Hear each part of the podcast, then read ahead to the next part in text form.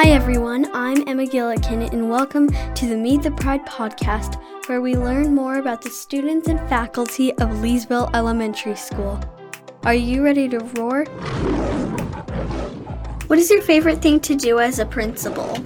I really, really love being out there at morning arrival. It just seems like everyone's happy to be there, excited, maybe a little tired sometimes, but very happy. I will tell you this every time I'm tired and I get out of the car, I see you and you talk to me and I'm and I'm like Yeah. smiling. See, that's why I love it. It's like those smiles, just like the one you got right there.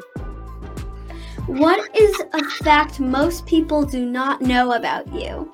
Oh, this is a really good one. It is. Yep.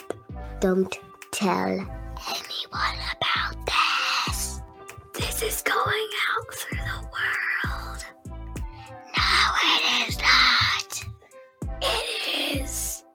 Okay, say something you can say then. Well, I didn't get to eat breakfast today. Okay, are you hungry? Yes.